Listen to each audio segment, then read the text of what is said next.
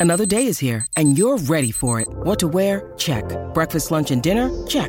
Planning for what's next and how to save for it? That's where Bank of America can help. For your financial to-dos, Bank of America has experts ready to help get you closer to your goals. Get started at one of our local financial centers or 24-7 in our mobile banking app. Find a location near you at bankofamerica.com slash talk to us. What would you like the power to do? Mobile banking requires downloading the app and is only available for select devices. Message and data rates may apply. Bank of America and a member FDIC.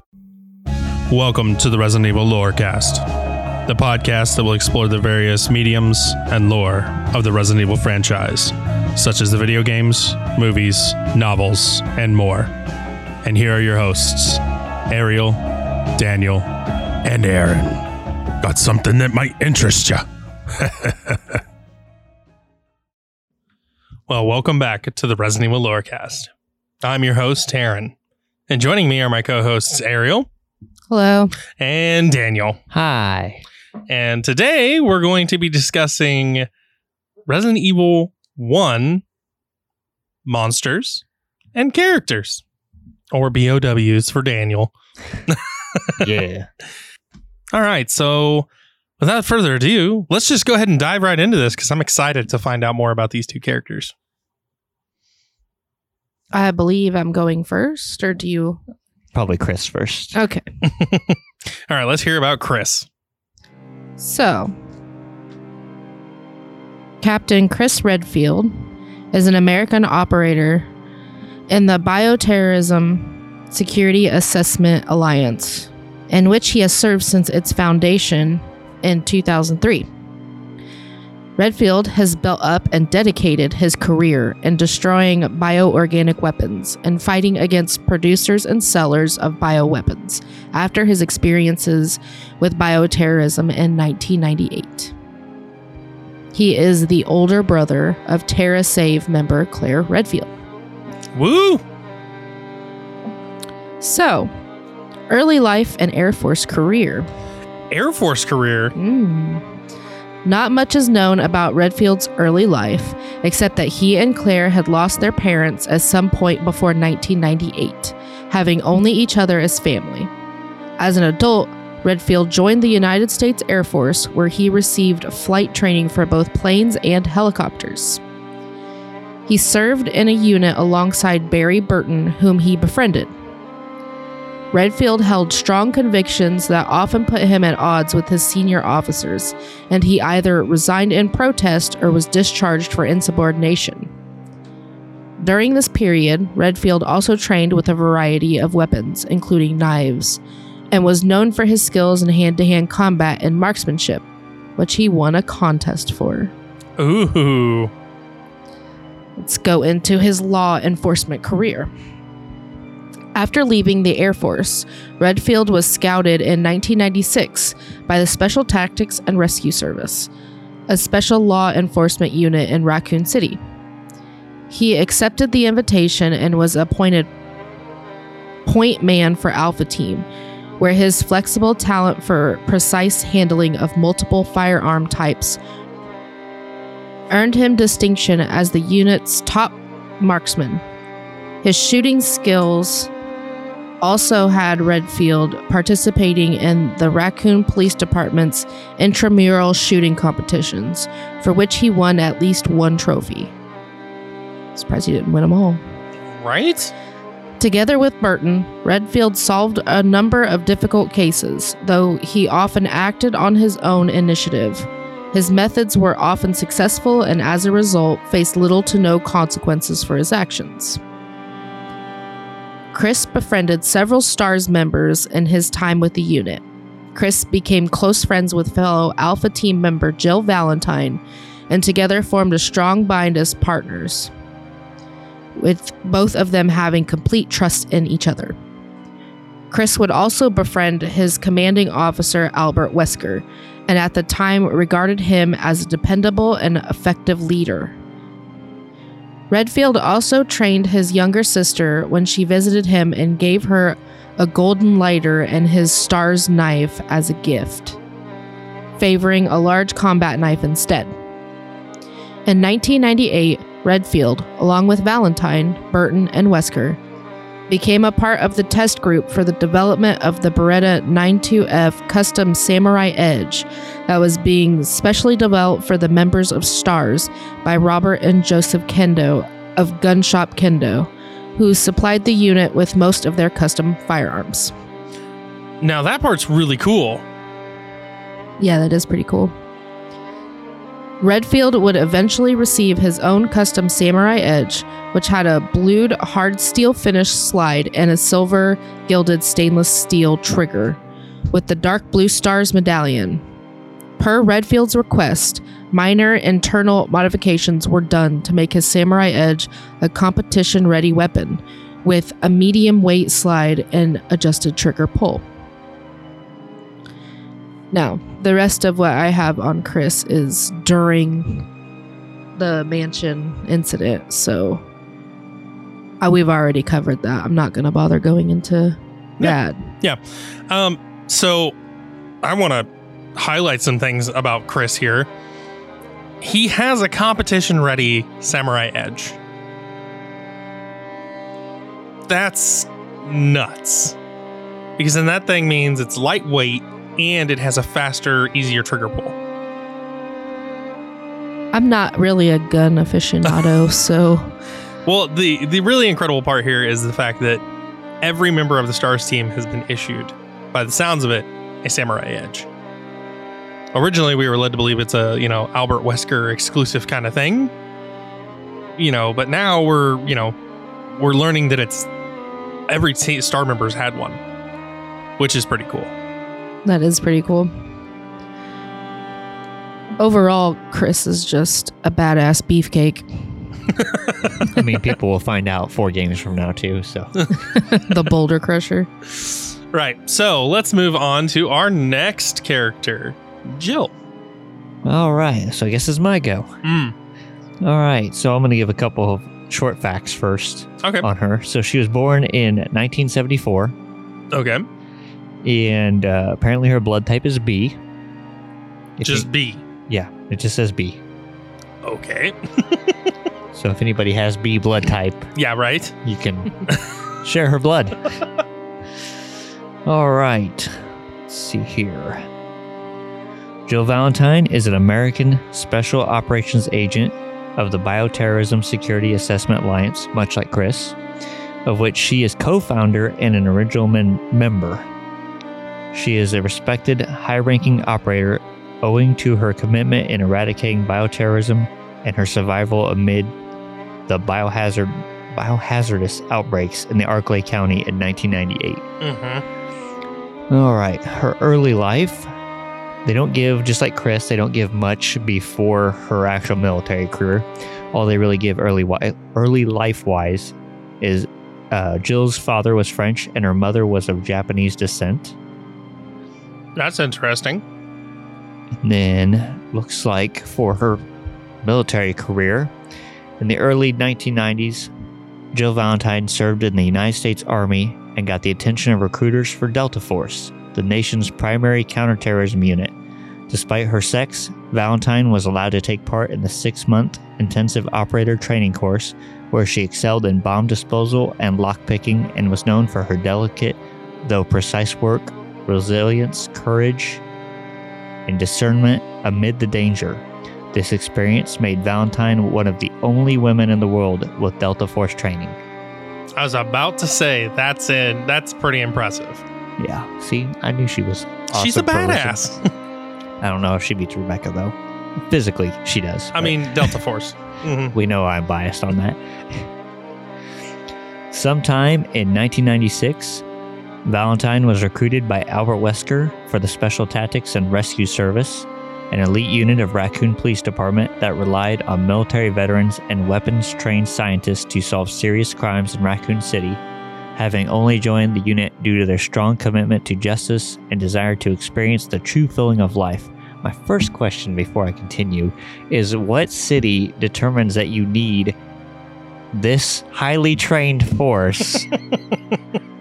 I mean, you could already have SWAT. I mean, these guys are probably like These SWAT. guys are like six levels above SWAT. yeah. So what? What are you already? See, here's the thing. I wonder I'm here's my thing. I wonder if Umbrella did not fund a large portion of Raccoon City to the point where they were like, "You're going to have a special tactic unit," because we know the entire Stars unit was hand selected to be test subjects against the BOWs. So they chose the best of the best to put up against these BOWs. So I'm wondering if Raccoon Stars unit wasn't one of these things where like Umbrella's like, we'll give you more money, Raccoon City, but we want a special tactics unit. Because we know we're going to screw up later. Yeah, because even then, it even says that Umbrella started Stars for the purpose of having test subjects against these bigger BOWs. I mean, they, they must have been paid a lot of money to let a near military force, Right? a small military force, not Yeah. like a, a militia. But I mean, these guys are the smartest, the strongest, and the fastest. Oh yeah, yeah. You can have your own elite SWAT unit that's even better than SWAT. They have the first female Delta Force member on their team. I mean, like, enough said there. well, technically, that's a secret, which I'll get into. They actually don't know that she's. Ah, Delta well, Force. Then continue for us. All right. Which right here is what it is. Despite keeping her special forces training and personal life a secret, she made friends with several STARS members during this time, including Chris Redfield, with whom she developed a close friendship and partnership, and under whom she often trained in marksmanship, along with Forest Speyer, who she already had a close friendship. And knew before STARS, thanks in part to both having served in the United States Army. So it looks like Forest Speyer, Speyer, Speyer was also in the United States Army. Eh, by July 1998, Jill became the only woman to join Captain Wesker's Alpha Team as the team's breaking and entering specialist. Positioned at the rear in maneuvers was STARS helicopter pilot Brad Vickers. So she has a lot of first for her, yeah, I can see. both from the military and Alpha Team. Yeah. And it looks like most of the other information until the future games Mhm. is the mansion incident. So we'll stop there for Yep. now. So here's here's my takeaway from this. Jill is a badass. Yet Capcom decided she needed Barry's help and the zombies had to be a little bit weaker. Yep. She was Delta Force. Like, I'm sorry. Chris is awesome, but Jill is way more badass than Chris. I feel like Chris should have had weaker zombies and more item slots, and Barry should have helped him at this point. I mean, Jill be- really don't need no man. I mean, if we get a remake of one, maybe they'll do it like that. we already have two remakes. well, I mean, like a remaster. a remaster of the remaster. Yes. What do you think, Ariel? What do you think about all this? Yeah. I think it's great. now, I would love to see, it's talking about remakes, Mhm. I would love to see uh, Resident Evil 1 be given justice like 2 and 3 Yes. were. That would be great, regardless if Jill gets Barry or not. Yeah. Like, I would love to see the type of remake that they just made for 2 and 3. Oh yeah. Oh yeah. I would play the crap out of that remake because one is one of my favorites. But on that note, let's uh, go ahead and take a quick break. And then after the break, we will start to dive into our BOWs.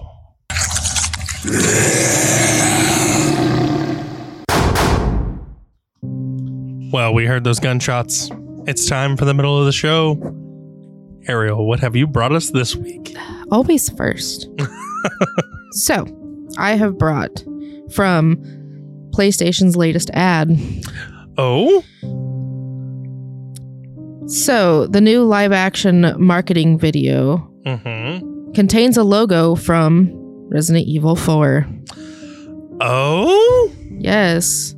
PlayStation's latest marketing video contains an Easter egg that could be referencing the unannounced Resident Evil 4 remake. oh, As spotted by fans this weekend, Sony Interactive Entertainment's latest live action ad contains a symbol used in Resident Evil 4 for the Los Plagas parasite. Sony often often references its first party franchises and live action adverts. The latest video also contains a Sly Cooper logo, for example. But the Resident Evil 4 nod is notable as the game is both unannounced and historically not a PlayStation exclusive. So you're saying that there may be a PlayStation exclusive Resident Evil 4 remake in the works? Possibly. Ooh, let's hope. Yeah, and I know we talk about the 4 remake a lot. That just popped up because now it's like, ooh, this is, could be a real thing. Yep. I mean, they we eight's out. It's great. We already know they're coming out with DLC and ads or add-ons and you know things like that. We know it's coming. The one thing we don't know much about is the Resident Evil 4 remake. We know that the you know Oculus Quest 2 VR version's coming out. It's already been announced, but everybody is highly, highly anticipating this Resident Evil 4 remake to come. Uh, definitely me. Definitely me. All right, Daniel, what did you bring for us this week?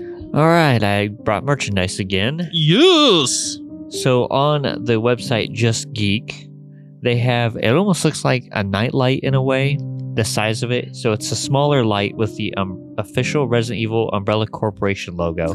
So it's the, the red and white symbol. Oh, okay. So it runs $36. I assume that's before shipping. And its size is it's nearly eight inches in height, nearly eight inches in width, and then about two inches deep. So it's, It's, not pretty decently sized then. It's not terribly small, but it's not terribly big either.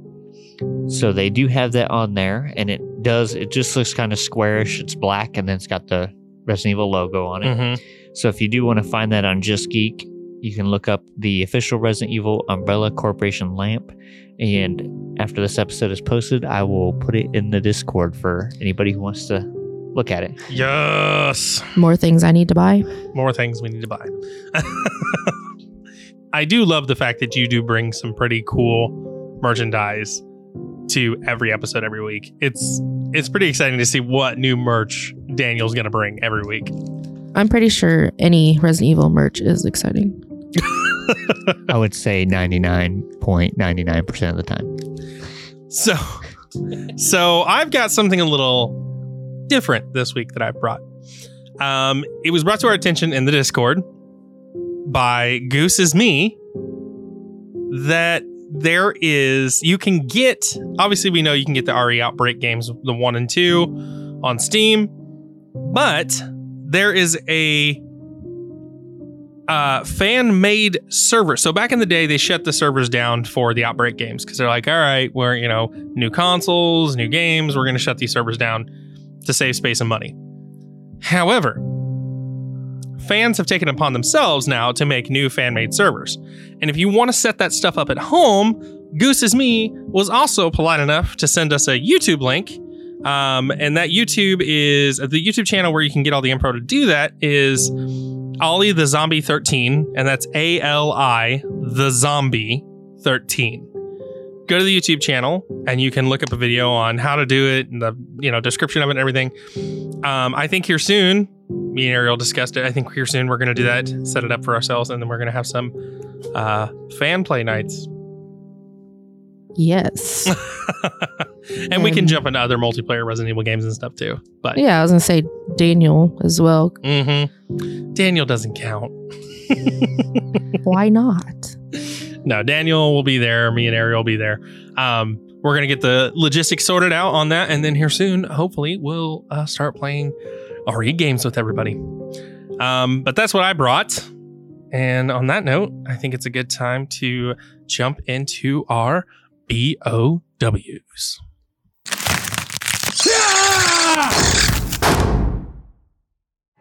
All right, and we're back from our mid break. Let's dive into these BOWs, shall we? We shall. And I believe Ariel's up first for this one. Yes. First, I'm going to discuss the adders. The adders. Ooh. Now let's. What do these things look like? They look like adders. no, they are snakes. Snakes. Okay, so adder snakes. Yes, the term adder refers to any of a number of viper species found around the world, of which the pit vipers can be found in North America. Yes. a number of adders native to Raccoon Forest and living in and around the grounds of the Arklay Laboratory were infected with the E strain after eating mutant animals. Most did not exhibit major mutations apart from a more potent venom, though the yawn, which we will discuss later on, Mhm. exhibited rapid production of growth hormones. The normal sized adders continue to live and hunt in the trees as they have done before, dropping on warm blooded animals. And that's what I have on the adders. So they're just snakes. Yeah, they're just snakes. Still don't want to encounter them though. Especially when they're dropping out of trees on you. All right, next I'm going to discuss the black tiger. Ooh. Now, what does this one look like? A black tiger. No, I'm just kidding. a spider. A giant spider. yeah, it's not just a spider. that thing is huge. Yes. So, the black tiger was a spider that had undergone excessive mutation, increasing its size three to six times that of a normal web spinners due to prolonged infection of the T virus. Oh, snap. Also, unlike the ironically named web spinner, it was actually capable of producing a web. So, here's a little bit of history. Due to the web spinner's unpredictable nature, BOW research on the specimens was suspended and the subjects supposedly destroyed. This specimen had an unusual reaction to the virus, becoming a larger and more deadly version. With the mansion compromised by a T virus outbreak, the spider population was no longer controlled. This allowed the black tiger to reside with its web spinner siblings in the underground caverns below the courtyard by making nests for itself and other web spinner specimens. Yeah. so if you have arachnophobia, Bring us a lot of chemicals. and uh, next I'm going to discuss the chimera. Now, if you ask me what this looks like, I'm going to tell you look it up yourself. That's not how podcasts work. Well, this says it's based on on a human fly, Oh. but it it's it's pretty gross and gruesome. hmm So, Chimera was a bioweapon product developed by the Umbrella Corporation, manufactured in the Arklay Laboratory sometime before May 1998. It was a human fly hybrid, named after a monster of Greek mythology, itself a combination of different animals. Umbrella began using their newly developed T virus strains on animals soon after their founding. However, they were met with problems with their practicality, such as a lack of intelligence or insufficient strength, increases which eliminated the web spinner as a reliable weapon. In its place, the Chimera Project was started, which intended to graft insect DNA into human embryos. Homeless women were abducted by umbrella agents and forcibly impregnated with the modified embryos out of various insect human hybrids that were envisioned as bioweapons, it was a fly human hybrid that was chosen for continued study. It was subsequently cloned to produce identical bioweapons. Due to their many flaws, further research into more advanced forms was never conducted, and the chimera's basic form was never refined to the lengths of the hunter or the tyrant. No wonder why they're annoying, because they're part fly. and next up is everyone's favorite Crimson Head. Yes. I say everyone's favorite, it's probably not, but it is one of mine. So, Worst one to fight. so the Crimson Head is one possible mutation a zombie can experience depending on the strain of T virus it is infected with. The VACT process is responsible for its crimson skin, earning it its name. Huh. Crimson heads were the result of the unforeseen effects of the E strain on the human body.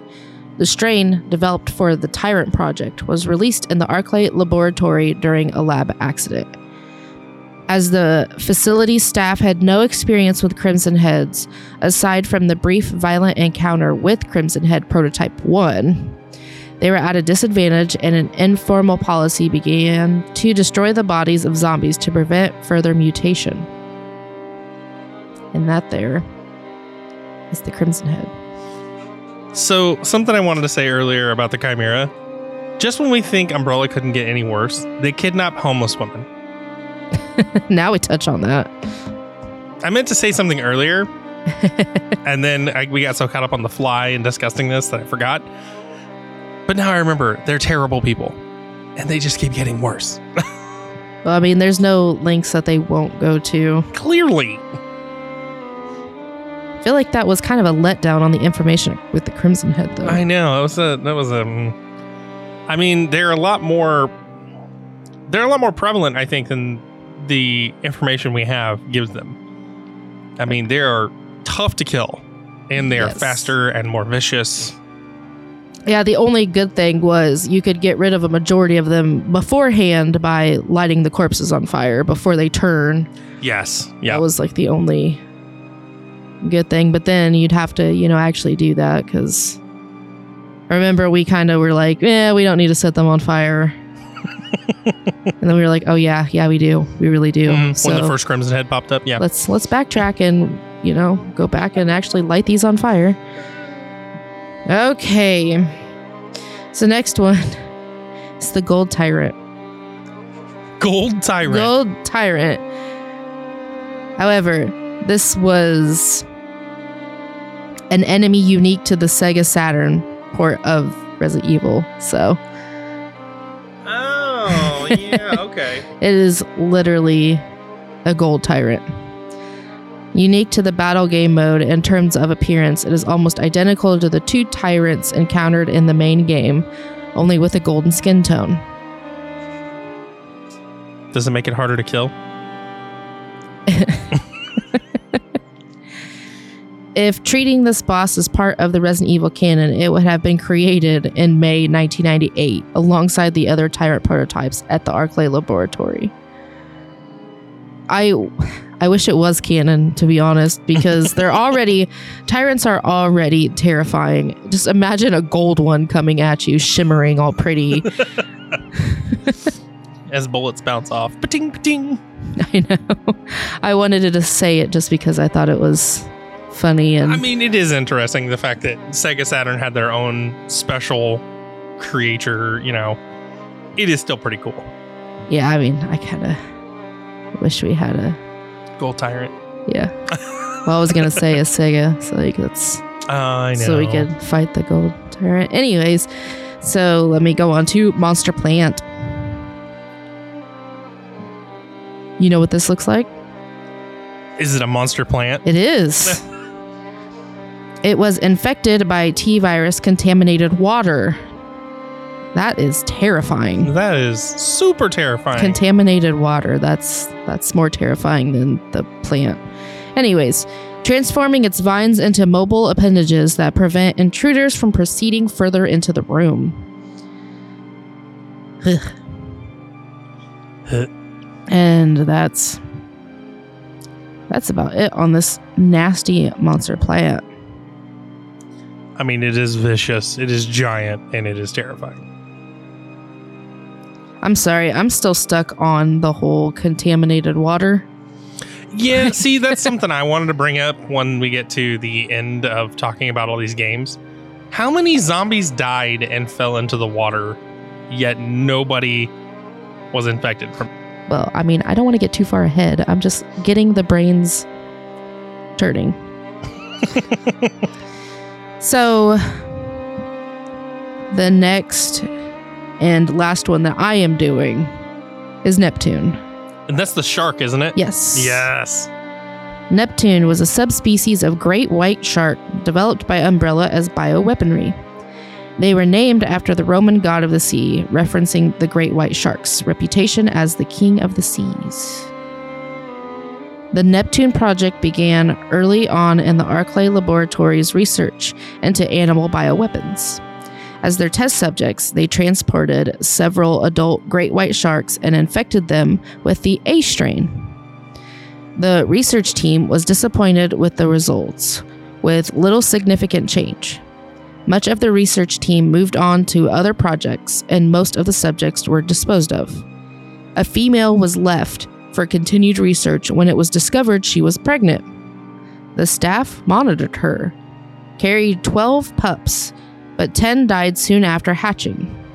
The remaining two survived and were subject to further study into the possibility of creating self fertilizing BOWs as an alternative to cloning, but chose against cloning them. During the viral outbreak in the Arklay laboratory, a mother Neptune and her spawn were inadvertently released from their water tanks by a scientist who had suddenly gone mad and destroyed the tanks, badly flooding the entire aqua ring. These sharks were later killed when the entire aquatic lab was drained, exposing them to the air. And that is Neptune. I feel like they deserved a way better death. I don't know, they're sharks. So What's the one thing that can kill them? Oxygen. like I need a Resident Evil Sharknado here with zombie sharks. Little zombie Neptunes. Stop it. Nobody needs that. I need it. I need it now. All right, Daniel, what do you got for us? All right, so I'm going to start with Plant 42, which is basically an offshoot of the monster plants, but bigger. I'm gonna say this is the big one, the big daddy. Yes. Plant 42 was a large plant infused with the T virus and was originally part of an experiment on botanic subjects by umbrella researcher Dr. Henry Sarton or Sarton. The name location that the plant was growing on was point 42 of the dormitory.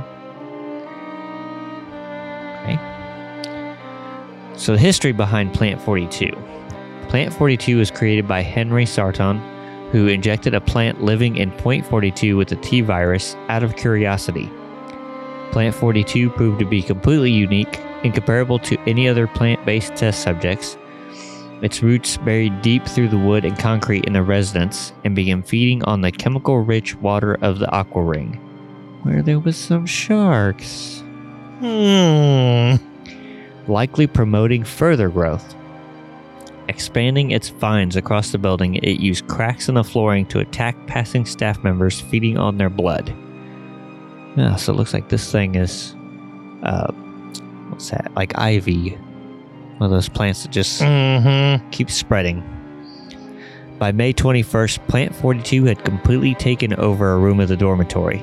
Able to, able to manipulate doorknobs and move its vines, Plant 42 captured and drained several researchers of their blood when they tried to destroy it. It was discovered by Sarton's team that Plant 42 was sensitive to a chemical known as UMB number 20, otherwise known as V-Jolt. Also, maybe an energy drink sometime down the road. Please no. Yeah. A plan was devised to destroy it, involving feeding it directly to the roots. However, this plan could not be accomplished, either due to the continued deterioration of the researcher's health from T virus infection or because of the escaped Neptunes in the flooded aqua tank chamber. Plant 42 was finally destroyed on the night of July 24th when stars searched the dormitory building. Goodbye, giant plant. For now. Fern now. Exactly.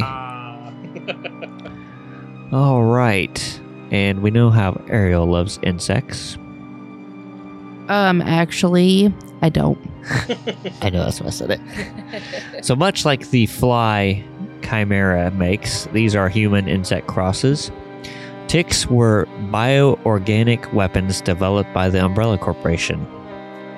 Ticks were developed at the Arklay Laboratory in the 1990s and appear to have been an arthropod based offshoot of the Hunter Project.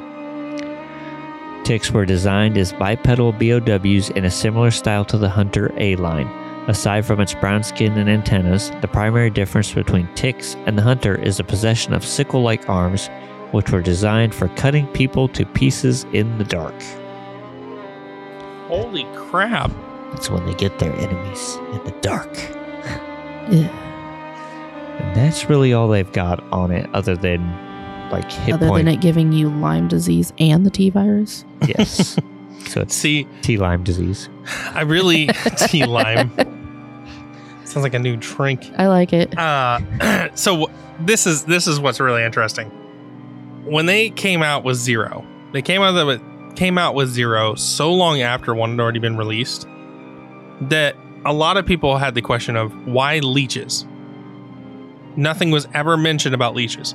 However, knowing all the things we know now about how Umbrella was working on plants, on bugs, they were working on anything they can get their hands on.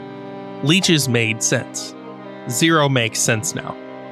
You know why leeches? Because. because umbrella. But it's not like they just picked up leeches and went, let's let's stick this with the needle. They were sticking multiple things with needles and finding different ways to contaminate. So, but anyway, I digress. All right, so next one we have is Lisa Trevor, which she's come up in a couple episodes in the past. Yep. So we know a lot about her already. So we're just going to have a brief little bit on her. So she was an American superhuman and the first person to become a progenitor adapter since at least the Neolithic. So way back in the times. Wow. Trevor was abducted as part of a retroviral research project by what would later become Umbrella Pharmaceuticals.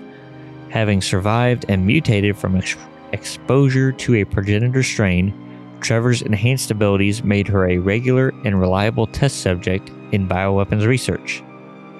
Trevor's usefulness to the company ended in 1988 after 20 years of testing when a progenitor strain dubbed Golgotha virus, the one I like, was isolated in her blood. Trevor's abilities allowed her to survive her planned execution, and she would go on to live in the mountains until 1998 when she involved herself in the mansion incident, ultimately dying when the facility was destroyed. So, yeah, that. Yeah. She had a lot of powers, and you encounter her multiple times in the game. hmm hmm Multiple times. Let's see here.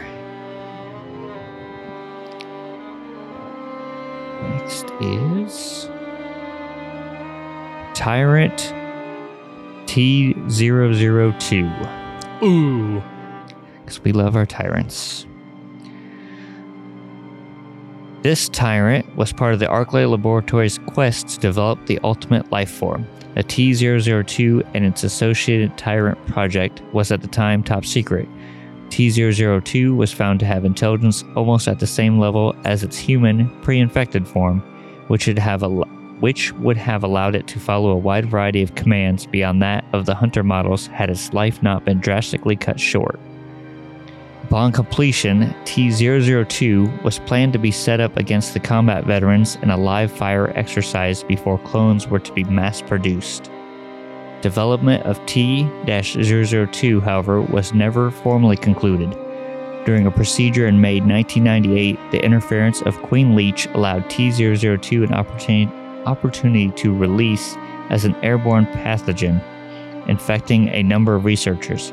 Consequently, no written report was completed, and the BOW itself received no new bodily improvements following the addition of its altered cardio- cardiovascular system.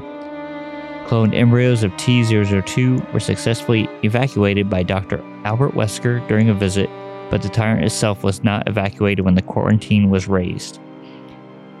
In July, Wesker was given orders to destroy him during a STARS team investigation of the above mansion, but instead released it from containment with the knowledge it could attack him. After stabbing Wesker, he turned its attention to the other STARS survivors. Though he was knocked out soon after, his power limiter was disabled, allowing him to begin mutating into a super tyrant.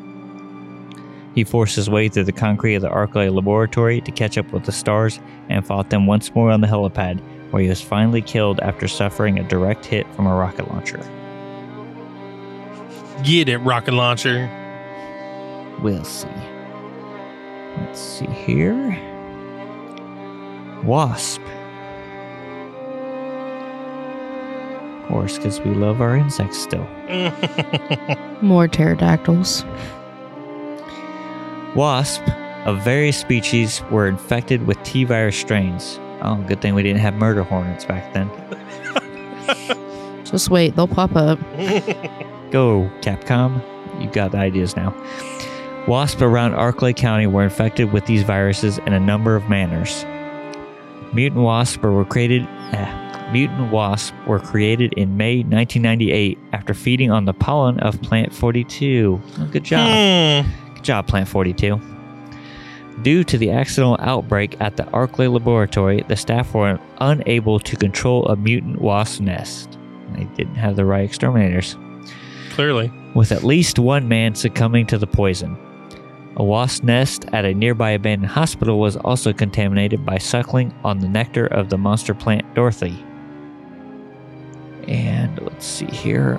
And it looks like they also will be a later case in the next two games, so I'm not going to go further into it, but there's, Mhm. there's not much more information on it. So we, that'll be all for the Wasp. So the last one that's going to have a good description of it is the Yawn Oh, here it is. which is just like the adders, except for it's, according to this, 40 feet in length and 26,500 pounds. Yes. I think we got an anaconda on our hands. Let's see here. The Yawn was an ex- experimental BOW test subject created at the Arklay Laboratory.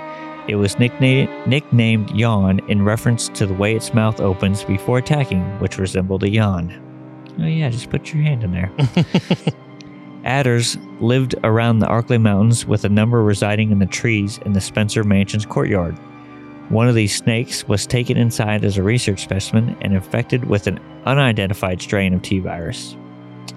Gosh.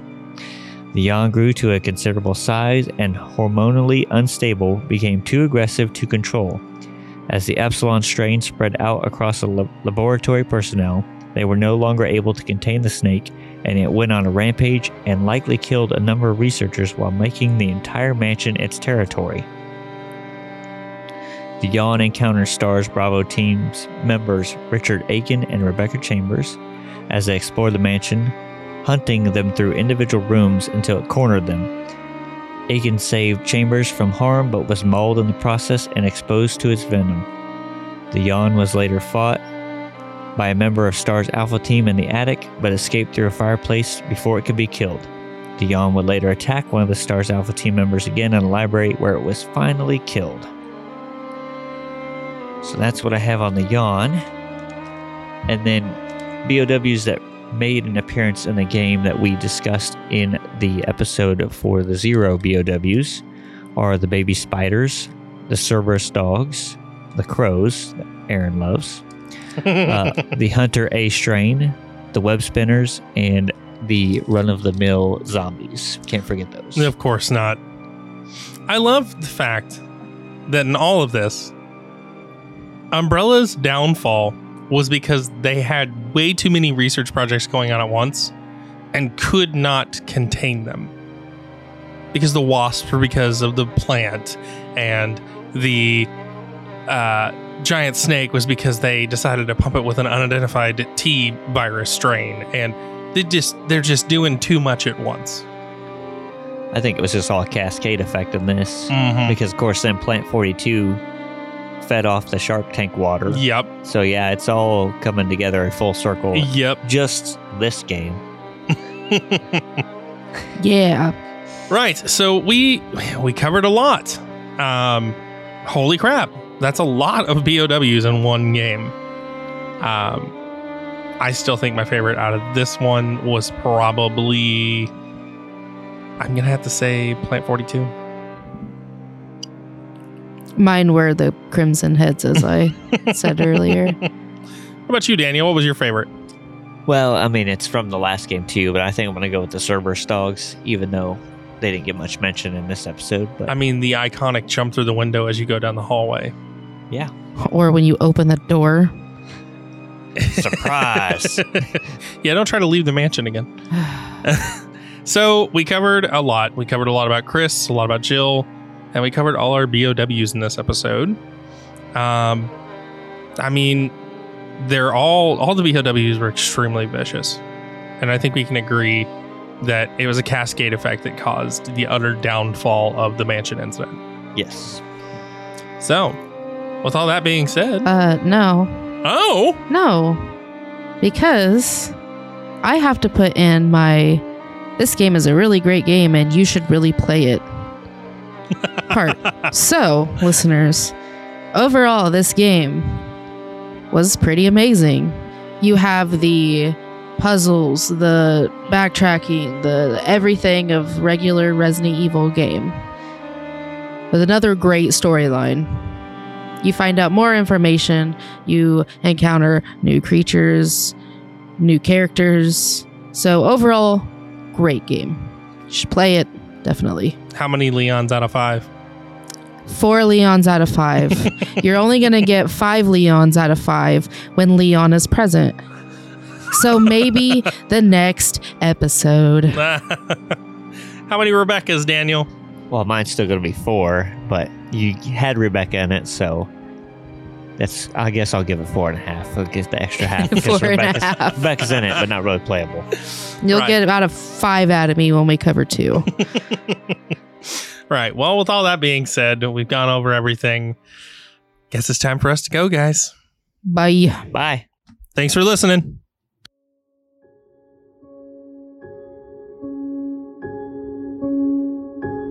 Thanks for joining us tonight on the Resident Evil Lurecast. We hope you enjoyed it. If you did, tell a friend. Leave a comment and review. If you want to keep chatting with us about all things Resident Evil, you can find us on the Robots Radio Discord. You can also chat with us at RE Lurecast on Twitter. Till next time, stay safe out there. And remember, we might have something that might interest you, stranger. What up to Night City? You're listening to N54 Radio. This is DJ Sparks bringing you a new hit show from Night City, Cyberpunk, a cyberpunk red live play podcast. Listen as a ragtag group slamming on the corpos, survive the streets, and try to keep from being flatlined. You can tune in on Spotify, Google Podcasts, Apple Podcasts, or wherever else you get your podcasts. DJ Sparks out! Hello, this is Charlie Transmutation coming to you with another PSA announcement. No, Charlie. This is a commercial. What? Hmm? Crap. Nobody told me that. Well, what are you supposed to do in this thing anyway? Well, Charlie, I'm glad you asked. This is the part where we introduce our new homebrew 5e D&D podcast, The Fumbling Four and the Almighty Crit, where we explore the homebrew world of Alteris using homebrew rules and homebrew material from the Dungeon Masters Guild. Eh, sounds boring. I'm out of here. See you later, Charlie. We hope to have you guys come check us out soon. You can find us on iTunes, Spotify, Google Podcasts, Amazon, or wherever you get your podcasts.